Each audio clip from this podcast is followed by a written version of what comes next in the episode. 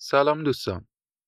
همونطور که قبلا گفتم تعداد عقده ها بی نهایته حتی عقده هایی که توی علم روانشناسی نامگذاری شدنم اونقدر زیاده که فکر می‌کنم دیگه بیشتر از این بهتره بهشون نپردازیم. یه لیست نسبتا کامل ازشون توی تلگرام و اینستاگرام براتون می‌ذارم. اگه خواستید خودتون برید در موردشون مطالعه کنید.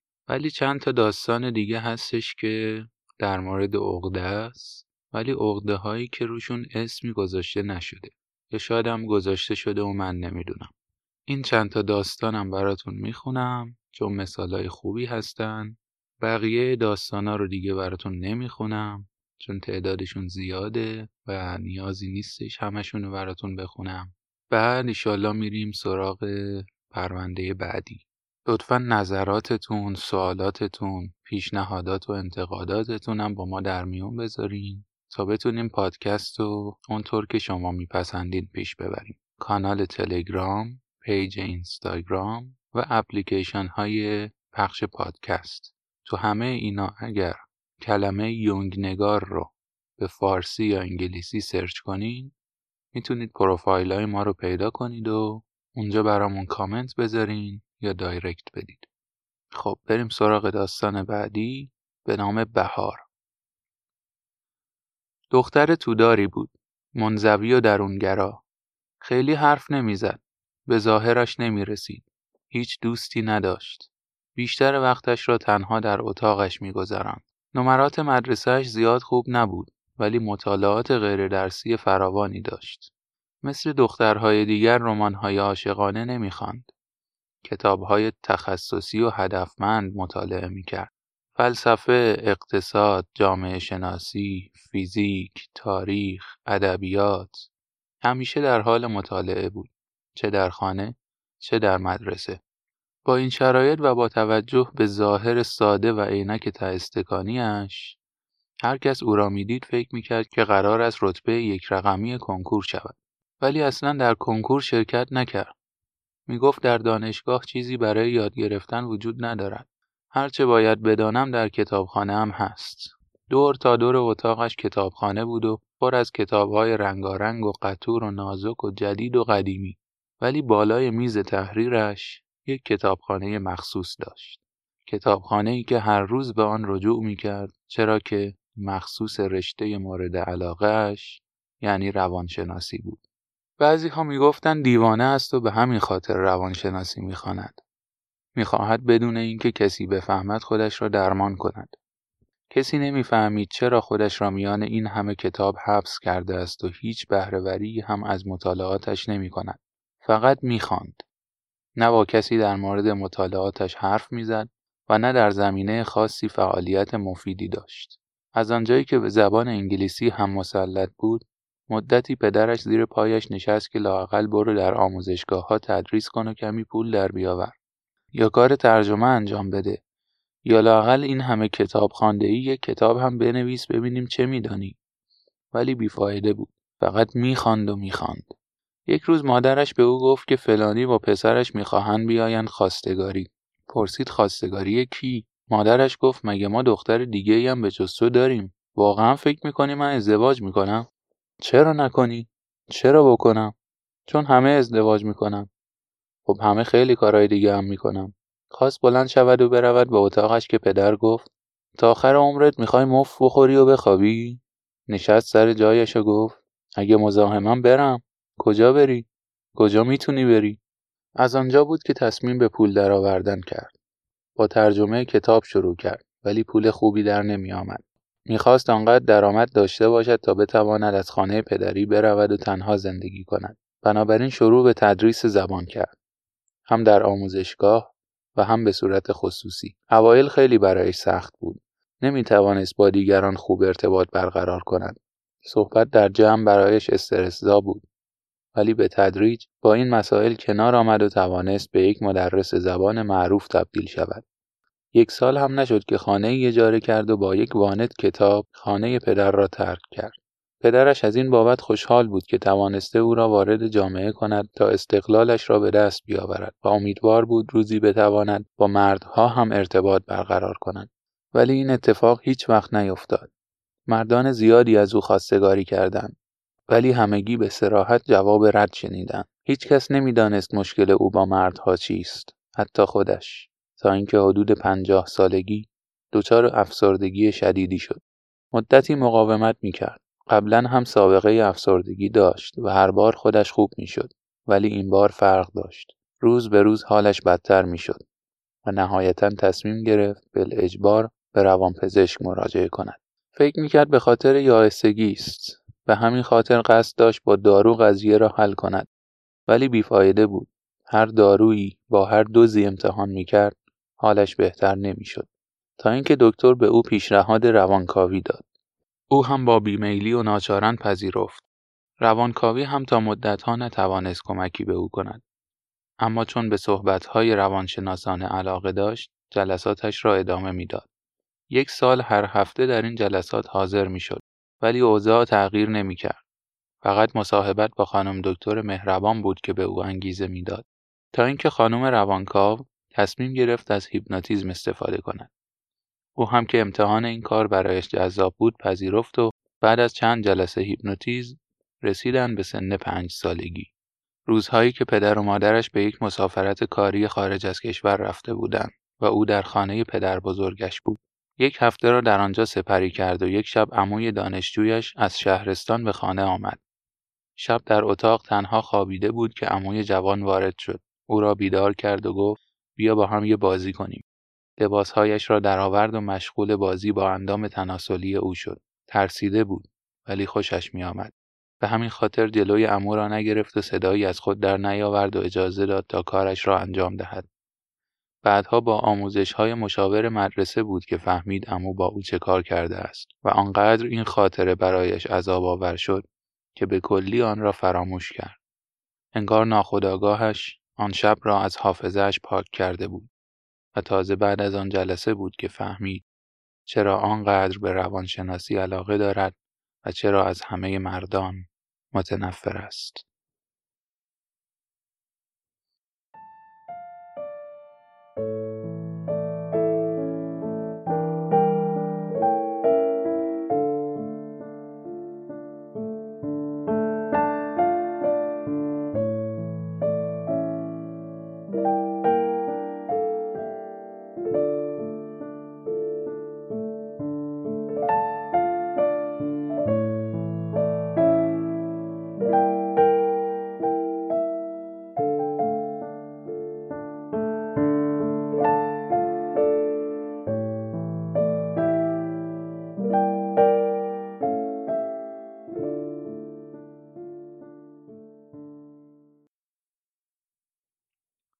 بعضی وقتا هم هستش که هیچ اتفاق خاصی برای آدم نیفتاده ولی وجودش یک مشکل و یک نقصی داره که باعث میشه مورد پذیرش جامعه قرار نگیره و این موضوع یک عقده حقارت همیشگی رو براش به همراه داره. بشنویم داستان پرویز رو. کوتوله بود. یک پایش هم میلنگید. همیشه بار سنگین نگاه مردم را در کوچه و خیابان حس می کرد. تازه الان اوضاع خوب بود. ها که هم فرهنگ مردم پایین تر بود و هم سن و سال کمتری داشت مرتب مورد تمسخر و آزار و اذیت قرار می گرفت.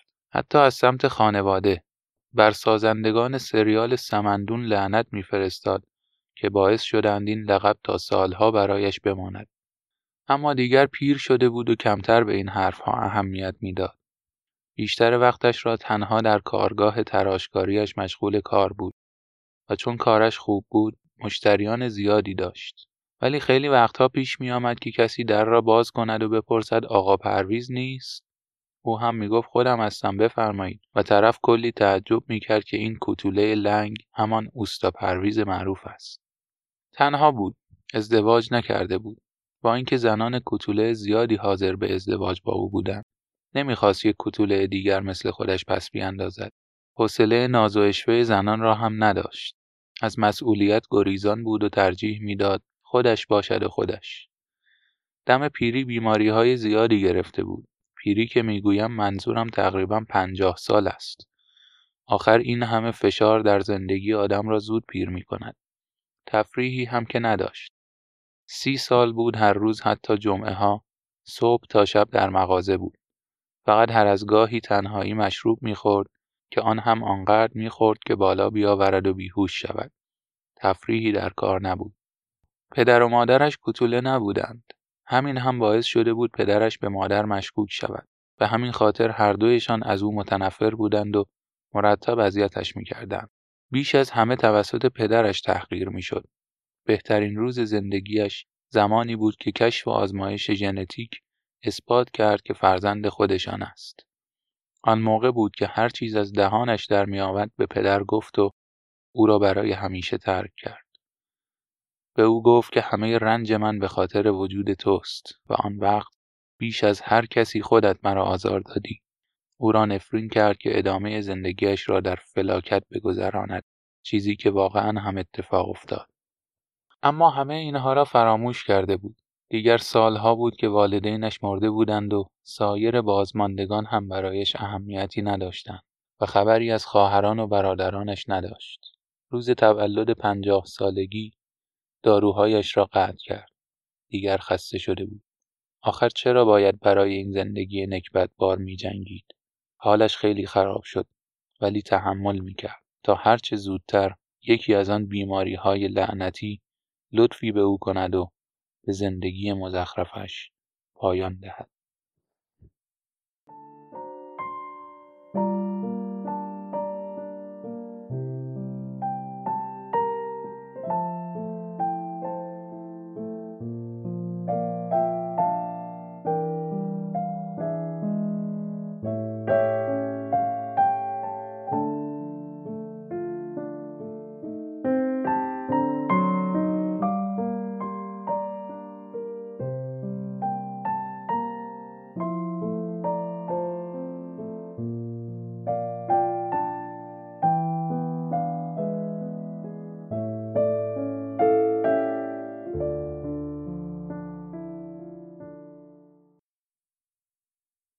اشکان هشت ساله بود که پدرش ورشکست شد.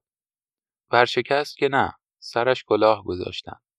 آن هم چه کسی؟ تنها عمویش که با پدرش مثل دو روح بودند در یک بدن.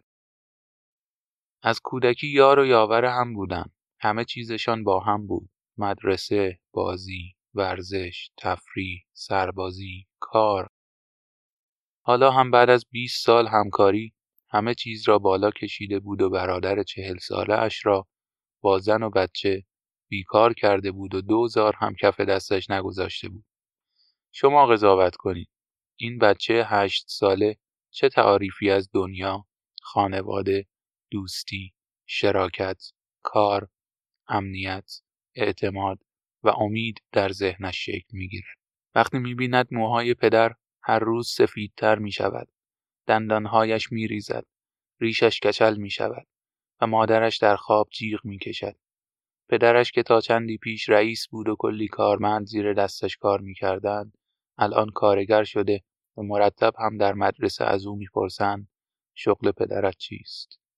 پدری که برای خودش برو بیایی داشته و دبدبه و کبکبهش یک شبه برباد رفته ای که تا دیروز برای وارد کردن گوشت و مرغ و برنج و میوه به آن کارگر می‌گرفتند ولی الان نمی‌فهمید چرا قرم سبزیشان به جای گوشت قارچ دارد الان سی سالش شده است تحصیل کرده است شش سال سابقه کار دارد آنقدر در کارش مهارت و تجربه کسب کرده که اعصابش از دست دیگران به هم ریخته که مرتب می‌گویند چرا برای خودت کار نمی کنی؟ دهها بار پیشنهاد گذاری و شراکت دریافت کرده. ولی چطور بگوید که نمی‌تواند؟ به چه کسی بگوید که همین شغل کارمندی یک روز آرزوی پدرش بوده است؟ چگونه توضیح دهد که امنیت را به پیشرفت ترجیح می دهد به چه کسی بگوید که پدر قهرمانش جلوی چشمانش شکست خورد؟ دیگر او نمی‌خواهد ببازد. تنها کسی که از او انتظار راه اندازی کسب و کار ندارد همان پدر مفلوک است. نان کارمندی را اگرچه هیچ وقت نمی شود با کره خورد ولی حداقل خیالت راحت است که همیشه تره ای هست. مجبور نمی شوی یک روز نان خالی بخوری. ولی دیگر حتی خودش هم خسته شده است. حالش به هم می‌خورد از این همه ترس و بزدلی یک عقاب تا کی می‌تواند در ارتفاع پایین پرواز کند و با کلاغهای بی سر و پا سر و کله بزند بالاخره باید یک روز اوج بگیرد. برود بالای ابرها و بالهایش را باز کند و بدون کوچکترین تلاشی بر فراز آسمان بچرخد. اگر سی سالگی وقت پر زدن و اوج گرفتن نیست پس کی می‌خواهد از این فلاکت رها شود؟ تازه زن و بچه هم ندارد که نگران باشد در قرم سبزیشان گوشت باشد یا قارچ. کسی شغلش را از فرزند نداشتهاش نخواهد پرسید. اجاره خانهاش به تعویق نمیافتد. پس از چه میترسد؟ چرا نمی‌تواند خودش را خلاص کند؟ وقتی هر روز صبح با استرس از خواب بیدار می شود و با عجله از خانه خارج می شود تا مبادا انگشتش را یک دقیقه دیرتر روی دستگاه حضور و قیاب بگذارد حالش از خودش به هم می خورد. برایش نفرت انگیز است که رئیس بی سوادش در یک معامله دویست درصد سود کند و او که همه چیز را از صفر تا صد خودش انجام داده است فقط دو درصد گیرش بیاید. دیگر وقت آن است که به این خفت پایان دهد. اما چگونه؟ سرمایه لازم را برای شروع کار ندارد. نمی‌خواهد از یک زیرپله در بازار شروع کند. آن هم بعد از این همه سال کسب اعتبار و جایگاه میان بازاریان. مشتریانش با خود چه فکر می کنند وقتی ببینند مهندس کت و شلواری که آخر هفته ها از شمال شهر برای دریافت چک های چند صد میلیون تومانی به بازار می آمد حالا در یک زیرپله خورده فروشی می کند. نمی‌داند برود یا بماند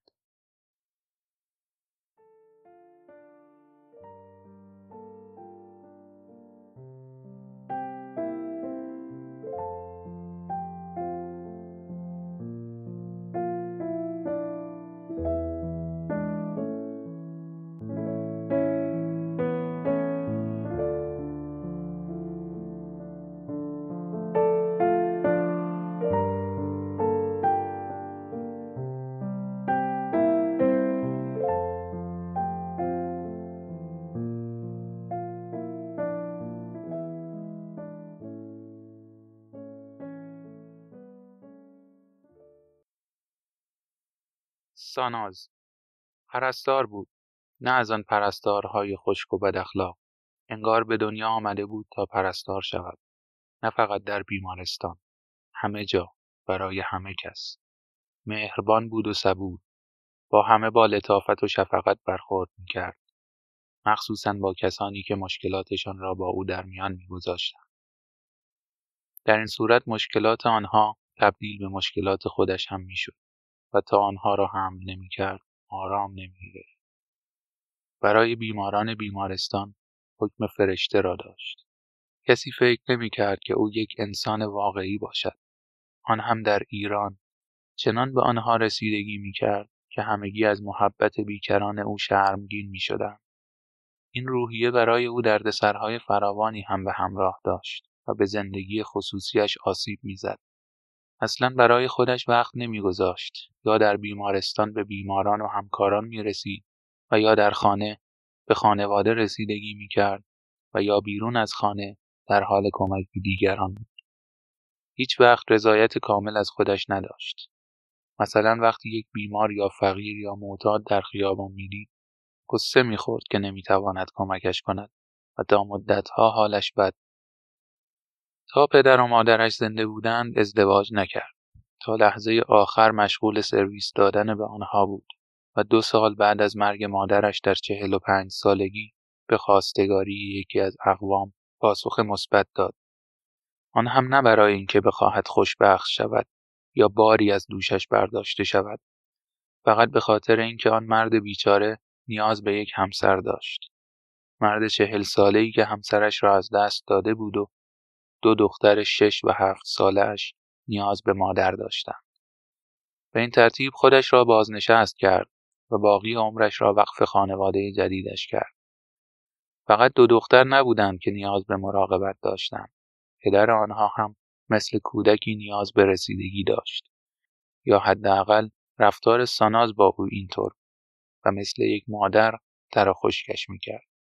شاید با خود فکر کنید که واقعا او یک فرشته بوده است و یا شاید داستان ما تخیلی است. ولی او واقعا وجود داشت. اما هر فرشته ای جنبه های سیاهی هم دارد. آن روی خود را وقتی نشان داد که دخترانش به سن ازدواج رسیدند. در دوران دبیرستان و دانشگاهشان که مرتب آنها را کنترل می‌کرد که هرز نپرند و با پسری ارتباط برقرار نکنند. بعد از آن هم هر پسری که به خواستگاریشان میآمد را به بحانه های مختلف رد می‌کرد. شوهر را هم دور تحت نظر داشت که دست از پا خطا نکند. آدم بدبینی نبود ولی می‌خواست آنها را برای خود نگه دارد. نه برای اینکه خودخواه بود. دلیلش این بود که اگر آنها را از دست می‌داد کسی نبود تا محبت و فداکاری او را دریافت کند. او فرشته نبود.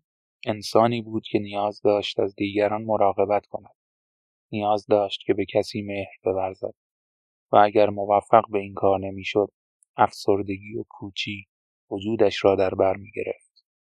برای خیلی ها خیلی کارها کرده بود ولی کسی نمی‌دانست که همه این کارها را برای خودش می‌کند. برای آرام کردن صدای درونش که مدام از او می‌خواست تا خوب و مهربان باشد. صدا شبیه صدای پدرش بود. شبها آن اتفاق را مرتب در خواب می‌دید. اتفاقی که جزئیاتش را به خاطر نداشت ولی کلیاتش کابوس هر شب او را شکل می‌دادند. سه سالش بود. عروسک به دست کنار برادر نوزادش که در گهواره خوابیده بود ایستاده بود. پدرش گفت دختر خوب و مهربانی باش و از برادرت مراقبت کن. او هم حین عروسک بازیهایش مرتب به برادر سر می‌زد. یادش نیست چطور و چه موقع ولی همان روزها برادرش را از دست داد. برادر نوزادش مرده بود و او از این بابت احساس گناه